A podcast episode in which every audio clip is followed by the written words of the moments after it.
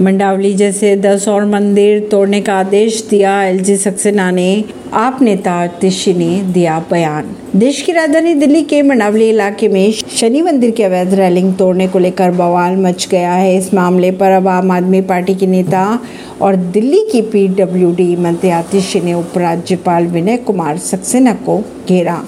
आतिशी ने कहा कि आदेश एलजी ने दिए हैं। अगर बात करें मंदिर की रैलिंग हटाने की तो पुलिस और लोगों के बीच हो चुकी है झड़प। पूर्वी दिल्ली के मंडावली इलाके में शनि मंदिर के अवैध रैलिंग हटाने को लेकर पुलिस और लोग आपस में ही भिड़ पड़े। एमसीडी कामला मंदिर की रैलिंग हटाने पहुँचा तो वहाँ बवाल सा मच गया। स्थानीय लोगों की अगर बात करें तो वे लोग इस कार्रवाई का विरोध कर रहे हैं। बवाल बढ़ा तो पैरामिलिट्री को भी बुला लिया गया था।